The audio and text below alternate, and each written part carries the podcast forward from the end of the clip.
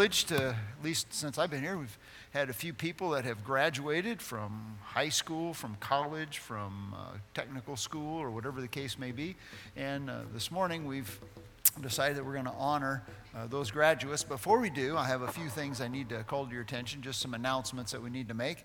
And so, first of all, I want to uh, say thanks to each and every one of you who are here, who are worshiping online, and who are with us in person. If you're here in person and, and you are a guest, uh, if you want to, there is uh, an additional flap on the bulletin if you want to take time to fill that out and then put it in the offering box. We don't collect an offering now, we just have a box out in the entryway, and we'd ask you to put it in there. That would be a record of your attendance for us. We'd appreciate it, but again, no pressure. We'd just be glad that you do that.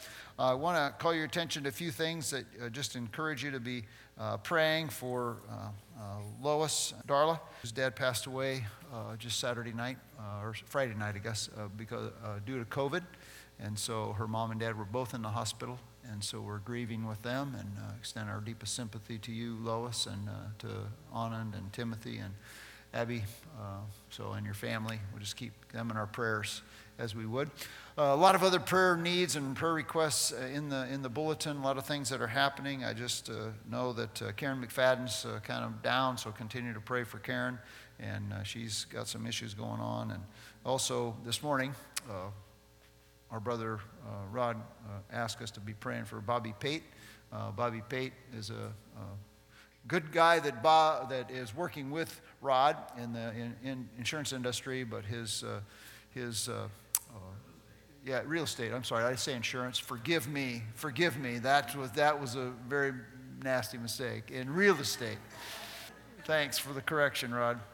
But anyhow, seriously, uh, long story short, but just pray for uh, Bobby Pate as the Lord brings him to mind because uh, his, his, his, son's mother passed away, and so uh, uh, it's a kind of a difficult, hard situation there. Just continue to pray for him. Other needs that I know that I can't mention, and other people that we need to be praying for, and uh, in, a, in a moment or two. Uh, and actually, I'm just going to pray right now. for some of these needs, and then we we are going to recognize our graduates. So, if you just bow with me as we pray. Father, you know, we come to you because you're a great and awesome God. And uh, we sing and give mighty praise to you. And we ask you to open up the floodgates and let us see your glory. And you have in many t- ways and in, at many times, but sometimes we forget. And right now we come as you've called us and asked us to come boldly before the throne of grace that we might obtain mercy and find grace to help in the time of need. And so I pray, I pray uh, for Um, the, the Darla family, for, for Lois and her family back in India and the family here. We just pray that they would know the peace of God that passes all understanding, that you'd comfort their hearts and their minds in Christ Jesus. We pray and ask that you'd work in Karen McFadden's life, that you would allow her to get some relief from the pain that she's experiencing. For others in our church body, Father, who are ailing and hurting emotionally and, and, and physically, we pray that you'd touch their bodies and strengthen them by your Spirit and their inner being. Father, I pray for, for Bobby uh, Pate. Uh, we've had that request. We pray you give him wisdom, encouragement, and you'd work to bring comfort to his, his son and, uh, and the family. We pray that you'd give him uh, guidance and direction as to what to do. And Lord, I pray that as we continue to worship you, that we'd worship you in spirit and in truth. We pray in Jesus' name. Amen. Well, I'm going to ask uh, uh, Timothy and Brooke if you guys uh, would come up here. Uh, we have two graduates. Uh, so Timothy Darla graduated from, I guess Brooke is already here, so sorry.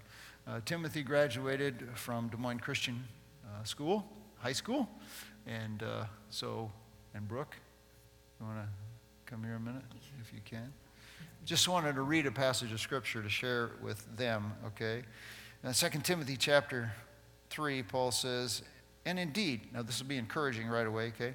And indeed, all who desire to live godly in Christ Jesus will be persecuted. Okay, so that's the encouraging word from your pastor today. Um, but it's true, okay? And then he says, but evil men will impo- and, and impostors will proceed from bad to worse, deceiving and being deceived. You, however, Paul says, you, however, continue in the things you have learned and become convinced of, knowing from whom you have learned them. Now, Paul's writing to Timothy, and from whom had Paul or had Timothy learned these things from his mother and his grandmother, okay? So you from your families continue in the things you have learned and become convinced of, knowing from whom you have learned them, and that from childhood you have known the sacred writings, which are able to give you wisdom that leads to salvation through the faith which is in Christ Jesus. And then he says, and all scripture is God breathed and is useful for teaching and rebuking, correcting, and training in righteousness, that the man of God, the woman of God, may be thoroughly equipped for every good work. So, my encouragement to you is that, yeah, there will be persecution. If you live godly in Christ Jesus, if you want to live like a knucklehead, that's not, no worries, you know, because uh, Satan doesn't care about those people. So you're not going to be persecuted. But if you live for Jesus, it'll, it'll be painful. But you, however, continue in these things, the things that you have learned and been trained in from childhood and become convinced of, and uh, fo- focusing on God's word and God's truth. Okay? So that's my encouragement to you. And we're just, uh, we just want to acknowledge them and congratulate them on years of hard work. And uh, Timothy has a few more years of hard work ahead of him. Uh, so you can continue to pray for him. And I think there'll be bio information in the, in the bulletins about, about them. We'd ask you to, uh, to be in the, in the lobby and the entryway after the service so folks can congratulate you if they, if they want to. Actually, I'm going to ask you to go back into the fellowship hall and do it there, okay? Then we won't bottle up the, the entryway, okay? So um, I'm going to ask, uh, yeah, let's give, them let's give them a round of applause. Yeah, good. So, so now, Brooke, where did you graduate from? Drake University. Drake University, okay. So we have a university graduate and high school graduate. Great.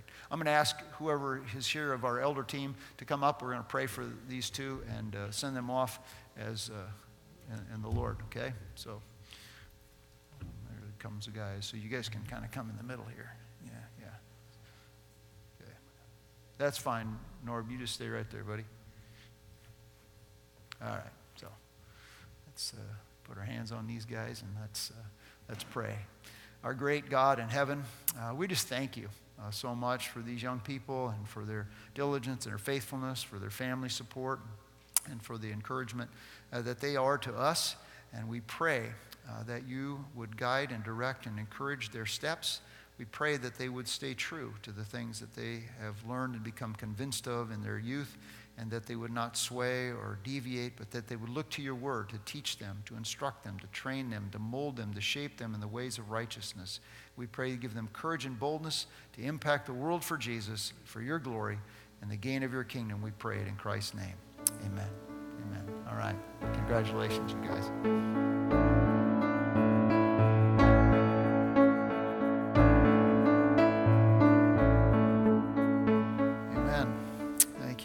Praise team. He is a good, good father. That's who he is. And uh, those who are his children are loved by him. And that's who we are. That's who we are. I'd invite you to uh, pray with me, if you would, as we, uh, as we prepare to worship through the study of God's Word. Let's pray. Father, We've sung songs about wanting you to show us your glory and about your goodness. And I pray that those things would become to us more than just nice platitudes that we sing about, nice ideas in our minds, but I pray that you would work in each of our hearts so that the truths of your word would take up residence and affect change in each of us. I know that's what I need.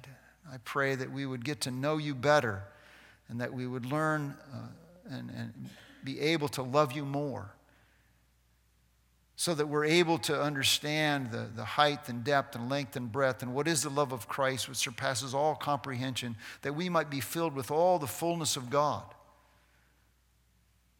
I pray that those who are listening here in person or online who have not yet surrendered their lives to you would see that there is nothing that would be a greater benefit to them than to put their lives in your hands and to surrender their lives to you.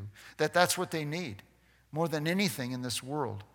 They need a relationship with you. And those of us who know you, Lord, help us to grow deeper in our understanding of it. Use your word to enlighten our eyes and to transform our hearts. We pray it in Jesus' name. Amen. I was really surprised this week when I uh, read a warning sign or uh, saw uh, signs that were being posted or put out in print telling people not to collect gasoline in plastic bags. You know, it's kind of like having to put a sign up that says, This is scalding hot coffee. You know, it's probably not a good idea to set it between your legs and drive down the highway. You know, we have warning signs. I don't know if you've ever seen any warning signs. I see warning signs all the time. There's all kinds of warning signs. I like this in correctional facility area. Do not pitch up, pick up hitchhikers. That's, that's probably a good idea. Road unsafe when underwater. There you go. And warning signs are given, you know, because we're nearly not that sharp, you know. Uh, don't feed the birds. You know, feed a pigeon, lose a finger. All right?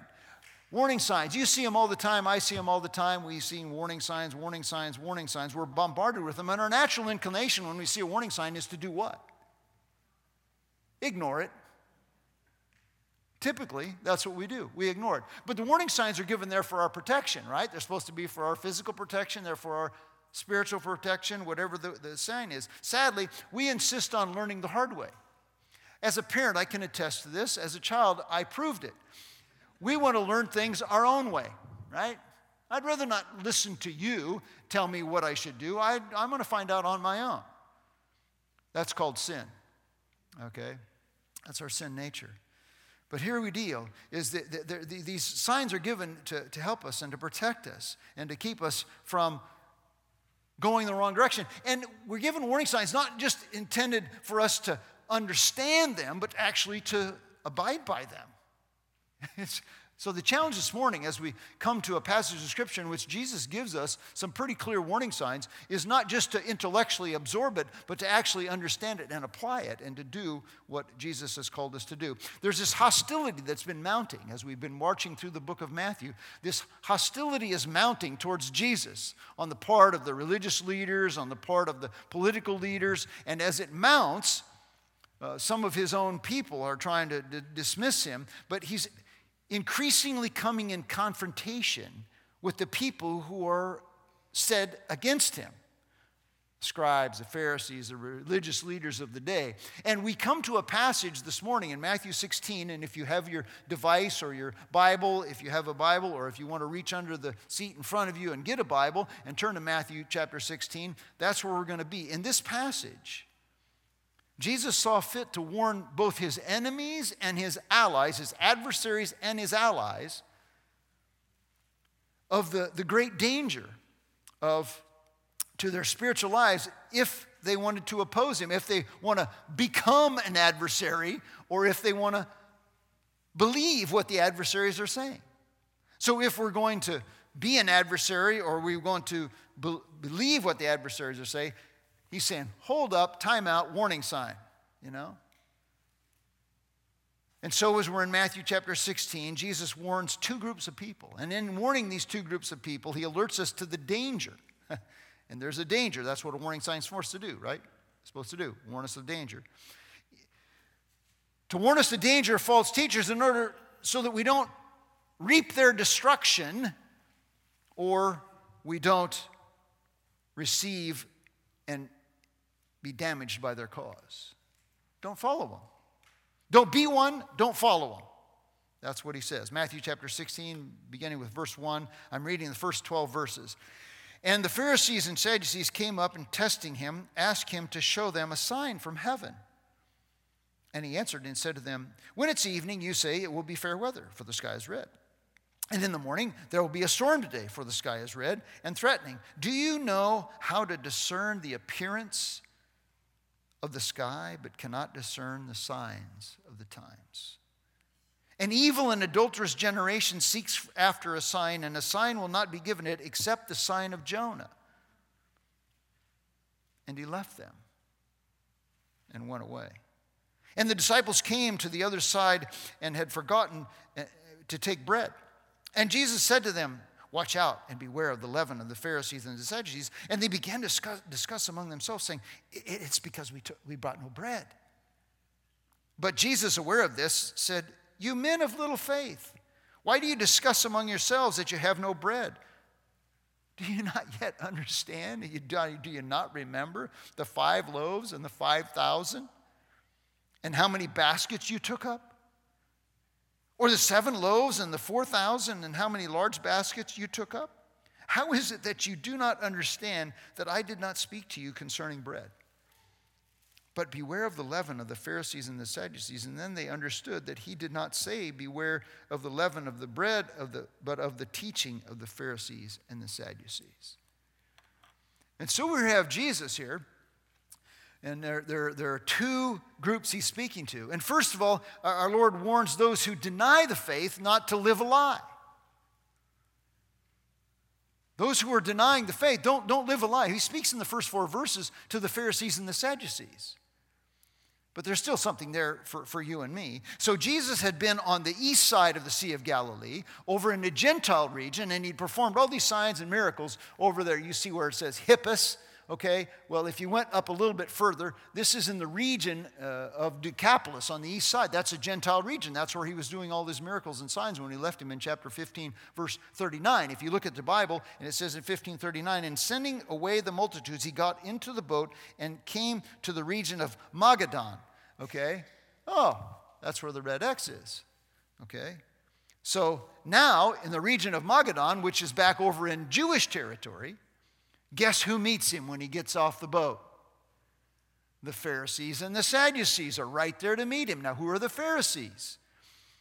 These are the religious teachers of the law, but they're, they're people who came from the working class. Okay, they're the kind of the, the working class people, but they were very self righteous. And they believed in the supernatural, they believed in the resurrection, they believed in angels. Okay? And so they also, as we saw back in Matthew 15 when Kyle was preaching, they kind of like to elevate tradition above the Word of God. Then there were the Sadducees. Now, the Pharisees and the Sadducees were kind of at odds with each other. Because the Sadducees, the Pharisees were from the working class, the Sadducees were from the upper crust. Okay? They were aristocracy. And the Sadducees didn't believe in miracles, they didn't believe in a resurrection, they didn't believe in uh, angels. They also sought to preserve their own political position and power. And so they were willing to compromise in order to maintain their position as religious leaders. And so you see the clash between the two. But the two enemies united against an even bigger enemy. And you know the saying, the enemy of my enemy is my friend. And so the Pharisees and the Sadducees, even though they had were enemies of each other, they had a worse enemy in Jesus. And so they came together. So the Pharisees were the self righteous ones, and the Sadducees were the self indulgent ones. Okay? And they came together testing him, the text says. What does it mean to test? You know, that was the express purpose. We're testing Jesus. It's not really a good idea to test Jesus, to prove, to determine if he really is who he said he was. And so this is the idea to test, to prove, to demonstrate the ability or the identity. Um, a few weeks ago, two weeks ago, I think it was, they ran the Kentucky Derby, right? The horses ran the Kentucky Derby. It wasn't they, the horses ran the Kentucky Derby, right? Well, Medina Spirit won the Kentucky Derby. Tested on the track to see who was the fastest on that day in Louisville. And Medina Spirit won. But then afterwards, there was another test a test, a drug test to the horses to see if the horses actually ran under their own power, whether they had been enabled and enhanced by some medication. And it's presumed or assumed or understood perhaps that Medina Spirit actually was under the influence of some medications that may disqualify the horse. A test to prove if they were there. So Jesus was tested. What was the test? Show us a sign from heaven. Oh, there we go. A sign from heaven, probably a miraculous demonstration literally in the heavens, you know, like stopping the sun, you know, which is done in the Old Testament, you know, just stop the sun or set the, set the dial back, you know, some miraculous sign that he would show them. And Jesus had met with this request before. Back in chapter 12, verse 38, he was asked to show a sign, you know. See, Matthew 12, 38. Then some of the scribes and Pharisees said to him, Teacher, we want to see a, sign from you. Well, Jesus' uh, previous miracles before the Pharisees, how had that worked out? If you remember back in chapter 12, he had performed miracles in the presence of the scribes and Pharisees, and then they went out and sought to destroy him in Matthew chapter 12, verse 14. Then later on, when he cast a, a, demon out, then their, their conclusion was, well, he's doing this as the ruler of the demons. So it really hadn't worked out too well for Jesus in the past when he was performing signs and miracles in the presence of the scribes and Pharisees. So history, uh, their response to Jesus' previous miracles, and then Jesus' response here uh, seems to indicate that their request was uh, uh sinful rather than sincere. They really didn't want to know. They were hoping that his inability to do a sign would somehow discredit him publicly and therefore justify their hostility towards him. Now we can prove that he's not really who he said he was, and we can be vindicated in our hostility against this false teacher. Uh, no sign Jesus would offer, you know, it just indicates their heart. There was no sign Jesus could offer them that would really satisfy him. I mean, they weren't really sincere. They were not humble seekers, eager to bow at his knee if he would prove himself to be the Son of God. No.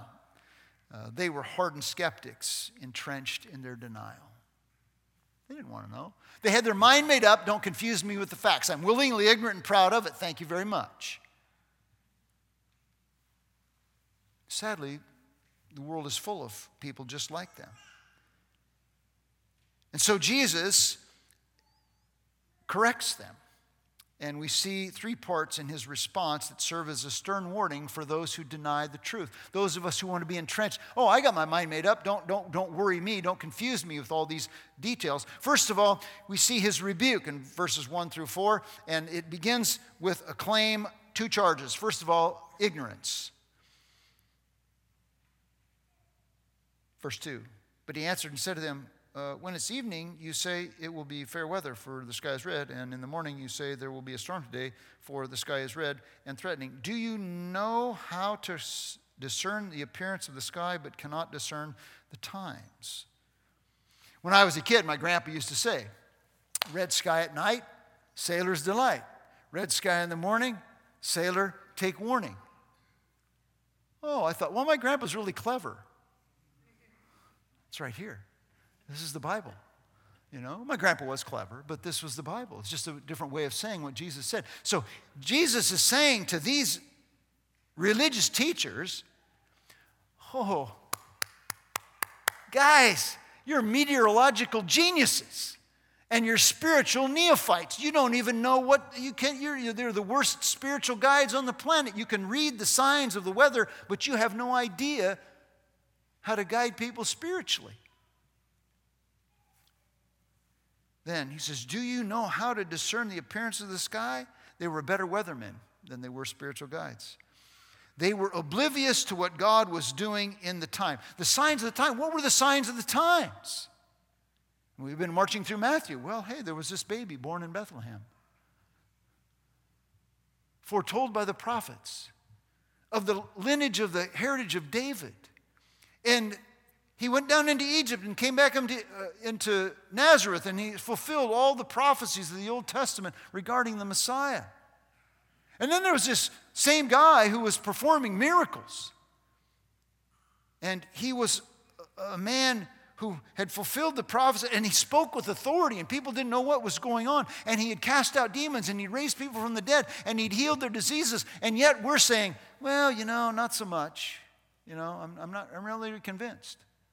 They missed the signs of the times, which clearly screamed out Jesus is the Messiah. He's the long promised one. Where, where are you at? You're supposed to know the Old Testament, you're supposed to know the truth. The kingdom of heaven is at hand. They were living in the messianic age and they refused to accept it. Well, here we are, 2,000 years later. And Jesus has been risen from the dead. And the word of God has gone out, even though the people of God have been persecuted and, and murdered and martyred all through history.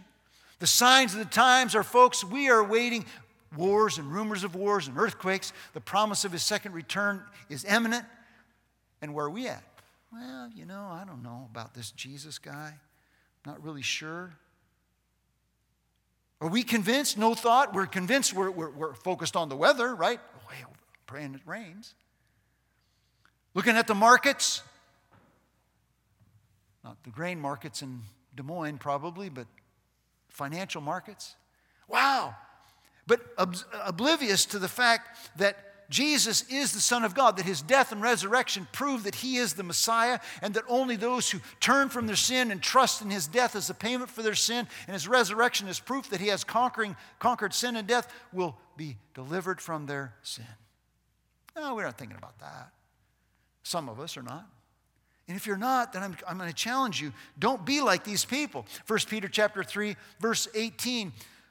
Peter said, Christ died for our sins once for all, the just for the unjust, that he might bring us to God, having been put to death in the flesh, but made alive in the spirit. And this he did, and he rose again from the dead. And we have this evidence. They had the information, no life transformation. We have even more information and less life transformation. And the reason is because we're not surrendering to this Christ. We're not surrendering to this Jesus. We're not waving the white flag of surrender. And Jesus didn't just question their intelligence, he went on to annihilate their indifference and to assault their insolence. And he did so with the truth. They were blinded to the truth. I don't know how about you. Okay. Wow. Some people are looking around in the world today, despite the fact that we can't get enough people to work and do actual work in this country, that there's a 4.2% inflation rate, that the debt is skyrocketing beyond what any of us could ever imagine. Oh, by the way, every one of you here, you just owe 85,000. You know, you got 85,000 sitting around, you just want to pay in, then we could pay off the net. I'm not talking about just adult taxpayers. I'm talking about every man, woman, and child. I don't care how old you are. Why am I saying this? Well, because some people are saying well, the economy's doing great. Okay, stick your head in the sand and see how that works out. Weather's great down there. You know, we, we're, we're blind to the truth. These people were sadly turned away from God. Those who turn away from God to self or to some other human philosophy or ideology do so, as John MacArthur states, not because of a lack of evidence about God and Christ, but in spite of it. Not because of a lack of evidence about God and Christ, but in spite of it. Folks, we live in a day and age in which we have more information and understanding about who the person and work of Jesus was than ever before, and yet multitudes of millions of people are turning away from Christ. Even the people in the church of Jesus Christ. That's concerning as well. Turning away from who he is. But he didn't stop by assaulting their ignorance, he assaulted their decadence. Notice his, his assault continues in verse 4. An evil and adulterous generation seeks for a sign. How's that for a compliment? People say, well, Jesus, he loved, he was loving. Yeah, he called a spade a spade. Forgive my reference, if you will, or whatever, but he, he called it like it was. He called the shots. An evil and adulterous generation. In Luke chapter 11, verse, uh, uh well, we see in chapter 12, verse 39, he said the same thing to the scribes and Pharisees. He said, But he answered and said to them, An evil and adulterous generation craves a sign. Over in Luke chapter 11, the term is, the word is wicked, and it just means morally and spiritually bankrupt. The society was. They were unable to discern from Jesus' message and from his miracles that he really was the real deal. He was the Messiah, the King of Kings, the one that we needed to turn from our sin and trust in Jesus. So they sought a sign, not for purposes of affirmation, okay, of Jesus' identity, but as ammunition. They wanted to use it against him.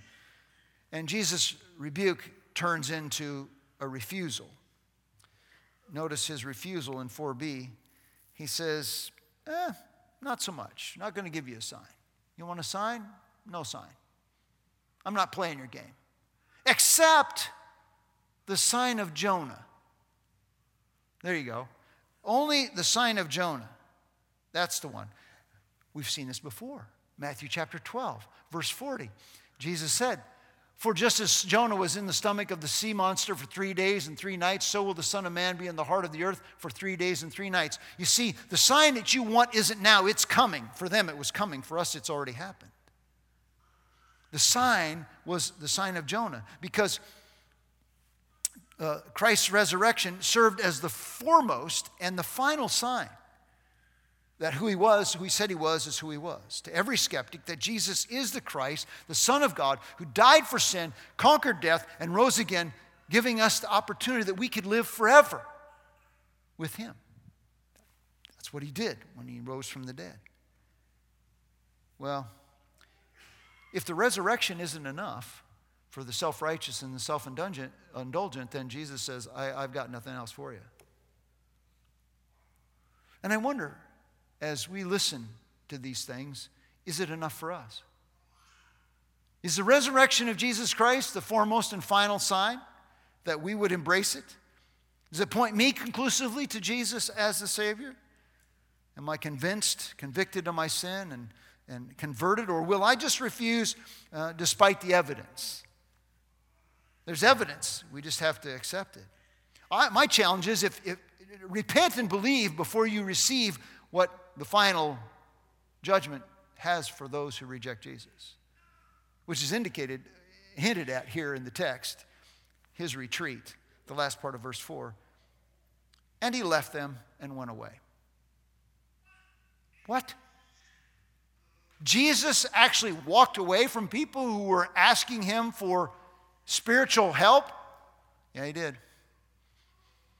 And he will if we come to a point where there's nothing that will convince us, nothing that would work and, and, and turn us, Jesus will, will call it off. End of discussion. Their hope would be heeding the sign. They still had hope, right? Because the resurrection hadn't happened yet. So they still had an opportunity to heed it and receive. But Jesus says, okay, it's up to you. I, I'm done. And he walks away. I remember entering into a discussion on Facebook several years ago. The, I think it was the, the last time I ever tried to engage somebody in kind of a, a dialogue and a confrontation about an issue, you know, because it, it's pointless. Uh, and, and I got to a point where I realized it didn't really matter what I said. They, they had their mind made up, and I did too. Okay? And so I just said, okay, it looks like we, we, we disagree, so I'm done. Walk away. Jesus said, uh, Looks like we disagree, so I'm done. But it's not too late for you and me if we've been up to this point resistant to Jesus because we're still here. And so there's still an opportunity for us to repent and believe. The first group of people Jesus spoke to were those who would deny the truth, and he said, Don't live a lie. To those who would defend the truth, he says, Don't believe a lie. Don't, li- don't listen to lies, okay? Don't listen to them, okay? Don't even listen to them. That's verses 5 through 12. Jesus seized upon the fact, see, the, the disciples forgot to take bread, and Jesus seized upon the fact that they forgot to take bread as an opportunity to, to teach them. And so he says in chapter 6, or chapter 16, verse 6, and Jesus said to them, Watch out and beware of the leaven of the Pharisees and the Sadducees. Warning sign. Now, interestingly, look at verse 6. And then now go down to verse 11. Because in verse 11, he says the exact same thing. Beware of the leaven of the Pharisees and Sadducees. It's, it's, it's bookended. So you have this, this beware warning sign with a beware warning sign, and in between is everything that we need to learn about being aware uh, of the warning sign. So it's called a bookend of truth that contains within it what we need to understand about being where. And then he exposits it. So, what we see here is Jesus' warning comes in three stages. Now, what does beware mean? First of all, is a command. He says, Beware of the leaven of the Pharisees and the Sadducees. Open your eyes to danger, he says. So, here, I have, I have an example for you. Some of you have received emails, supposedly from me, asking for financial help, asking for you to purchase some uh, gift cards uh, on, on my behalf to, to help, help people in need. I'm not sending you these emails. I will not send you an email asking for your financial support or help, okay? It's a called a phishing scheme. They want you to respond and then they have your information and they can get, get money from you. Beware, warning, warning, warning. Emails from me asking for money, just delete. Okay? I'm not big time uh, TV preachers. So I don't uh, send out solicitations for finances uh, for, from you right now. I, it's not call 1 800, you know, this and this and this. So uh, if that changes, uh, I, I, don't think it will. Uh, we will inform you fully before we, we do that. We're not going to. So don't, don't listen. Beware. And Jesus says, Beware. Open your eyes, okay? Leaven. What's leaven? Well, the ladies know what leaven is. It's yeast, okay? It makes the bread ferment and, and, and rise and taste good, okay? Unleavened bread is kind of boring. So it's leavened bread is what that's the nice smell you get when they're when the bread is baking. You know, you smell that, that yeast doing its work. So Jesus figuratively refers to the detrimental influence of the, of the, of the misguided leaders. But his disciples think he's mad at them because they forgot to bring bread. um, Look at verse 7. And they began to discuss among themselves, saying, It's because we took no bread. That's what he's doing. He's, he's after us, he's going to trick us again. Well, given the spiritual lessons they've, they've received and the physical provision they've, they've had, through Jesus' use of bread just previously. Remember the feeding of the 5,000 in chapter 14 and the feeding of the 4,000 in chapter 15. It's really remarkable that they're so dense that they think Jesus is really at, mad at them because they didn't bring bread. They're, they're focused entirely on the physical and material meaning. But it's not about forgotten bread. That's where his correction comes in in verse 8. Jesus rebuked him. You men of little faith. And he's done this before, okay?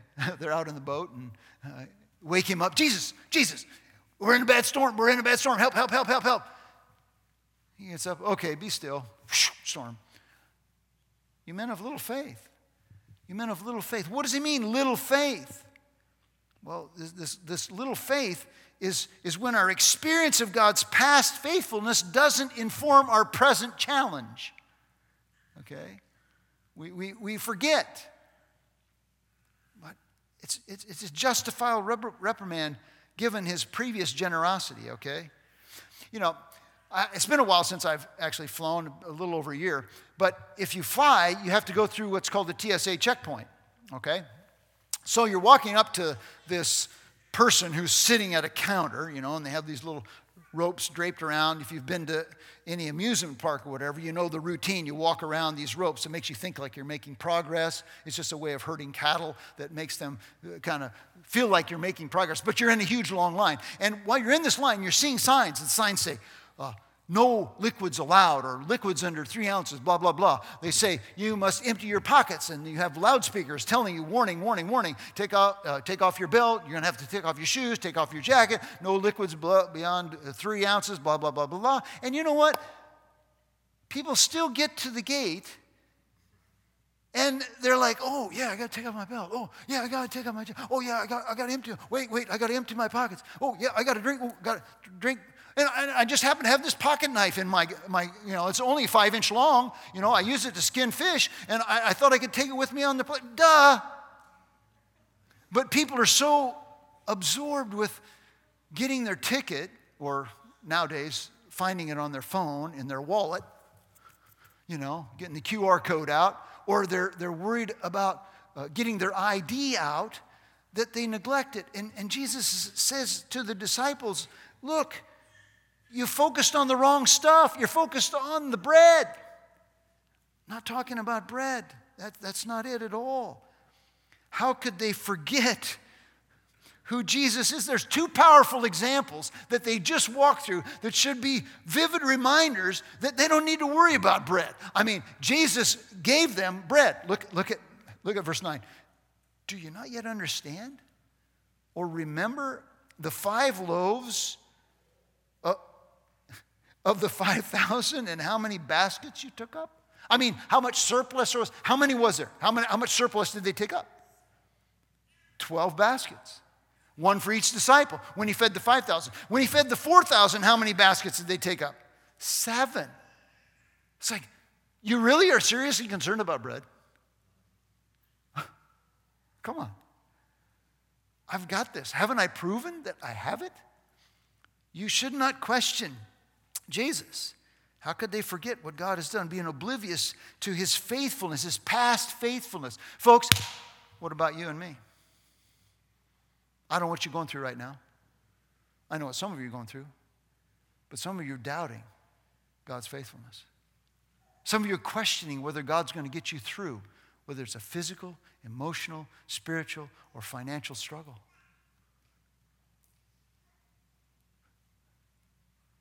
Oh, we have little faith. Is not God's past faithfulness enough to prove that He is good enough to get us through whatever it is we're looking for?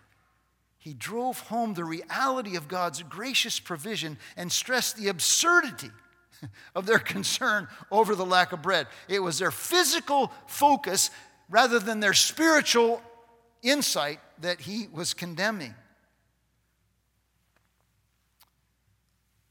I think we sang this song last week.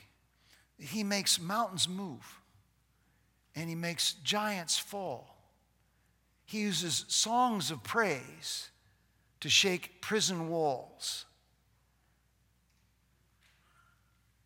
I will speak to my fear and I will preach to my doubt. If he was faithful then, he will be faithful now. He's the God who parted the Red Sea. He's the God who took Joseph down into Egypt to preserve his people. He's the God who brought Ruth a husband by the name of Boaz, by whom Obed was born, by whom eventually David was born, by whom Jesus was born. He gave Elizabeth and Zacharias a son by the name of John in their old age, and he gave Mary a son by an immaculate conception, Jesus. He raised Jesus from the dead. He was faithful then, he will be faithful now.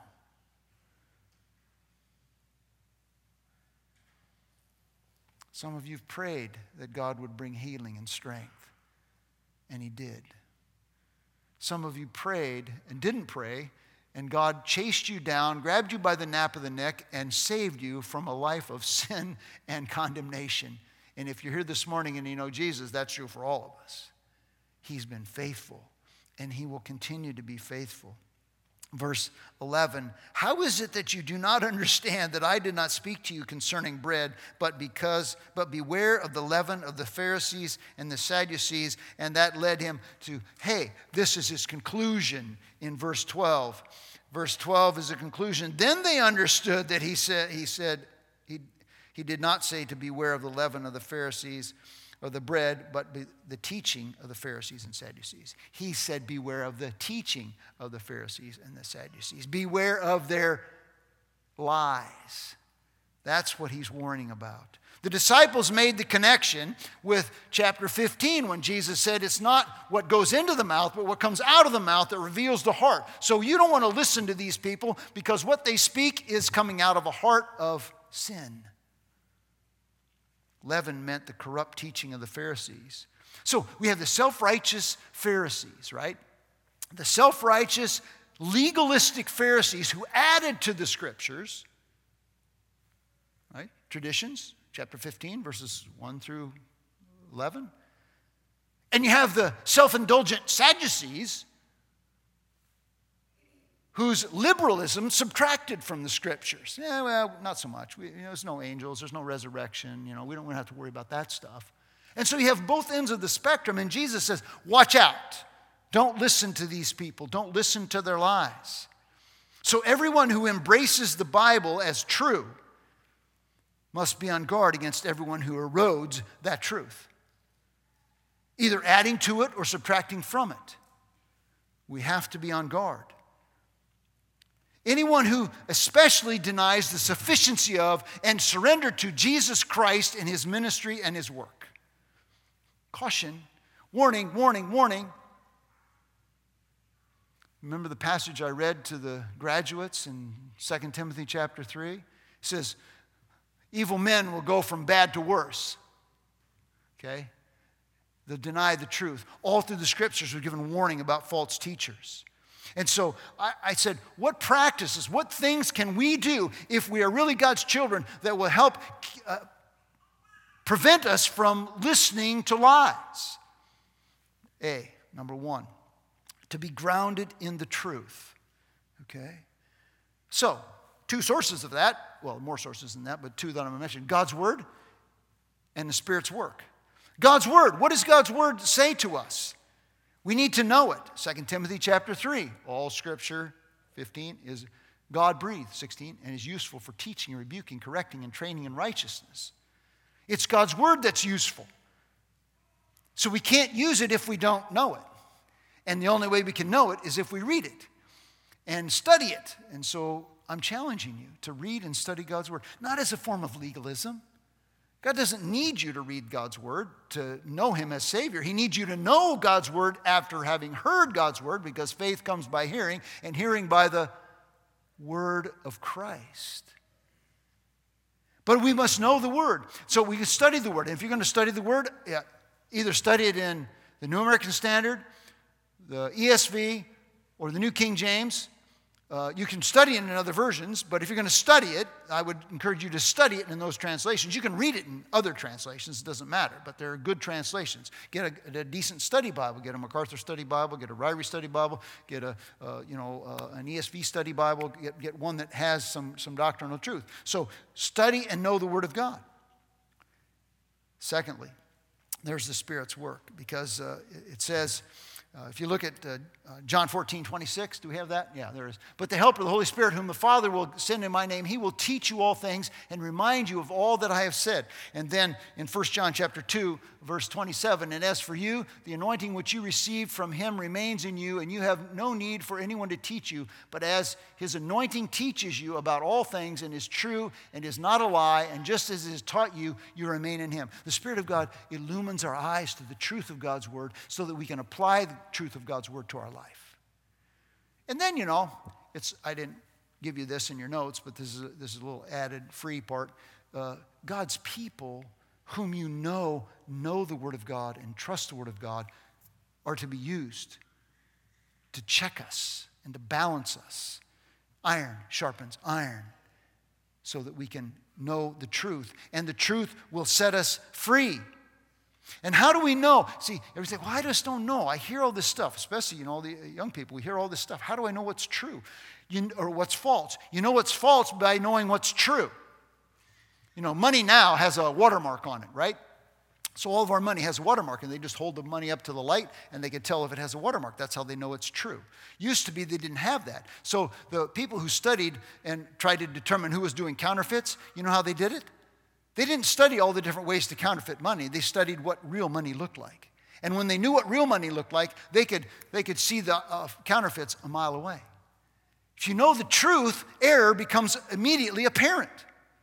And the challenge for us in the Church of Jesus Christ today is to know what error looks like. And so I'm going to give you uh, the second thing is to be guided by the truth. So, what markers? Galatians chapter 1, verses 8 and 9, Paul says twice in those verses if anyone preaches a gospel to you other than that which I have given to you, let him be accursed. If anyone preaches a gospel to you other than that which I have given to you, let him be accursed. I think I got it right, didn't I? Yeah, okay. Let him be accursed. That's powerful stuff. A gospel different. What is the gospel? We must know the Word of God, be guided by the truth. There are some uh, little red flags that should go up in our mind when we see error. So here are the markers that I'm going to give you. Here are the uh, identifying errors. First of all, what do they teach about Jesus? What do they teach about Jesus? You can just put in your notes write notes Jesus. What do they say about? Because the Pharisees and the scribes and the Sadducees all had it wrong about Jesus because they denied the deity of Jesus. Right? They didn't believe he was God, he was fully God. And every false religion in the world today does the exact same thing. They got it wrong on Jesus. He is fully God and fully man. And anyone who denies it and says differently is wrong.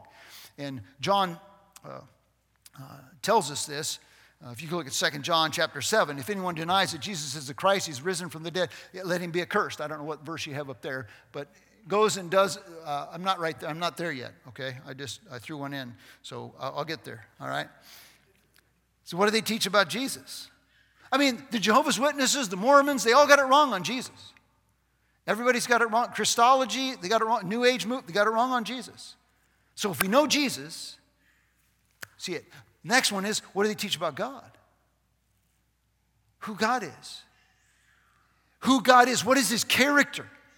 You see, we have religious teachers out there. God is love, and that's all God is. Love wins. Well, that's not all God is. God is love, but he's also holy and righteous and just. So if you're only preaching God win, love wins, you got it wrong. If you only preach that uh, God wants you healthy, wealthy, and wise, that's the promise that God, if, that, if you're preaching that, that's not it. That's not all God is. God, God is not, that's not a promise from God for every human being on the face of the planet. And so you got it wrong on God. If they got it wrong on God, they got it wrong. Titus chapter 1, verse 14. Uh, says this not paying attention to Jewish myths and commandments of men who turn away from the truth. They got it wrong on man who man is. What does it mean to be a human being? They got it wrong. Uh, critical race theory promotes ethnic hatred. Okay?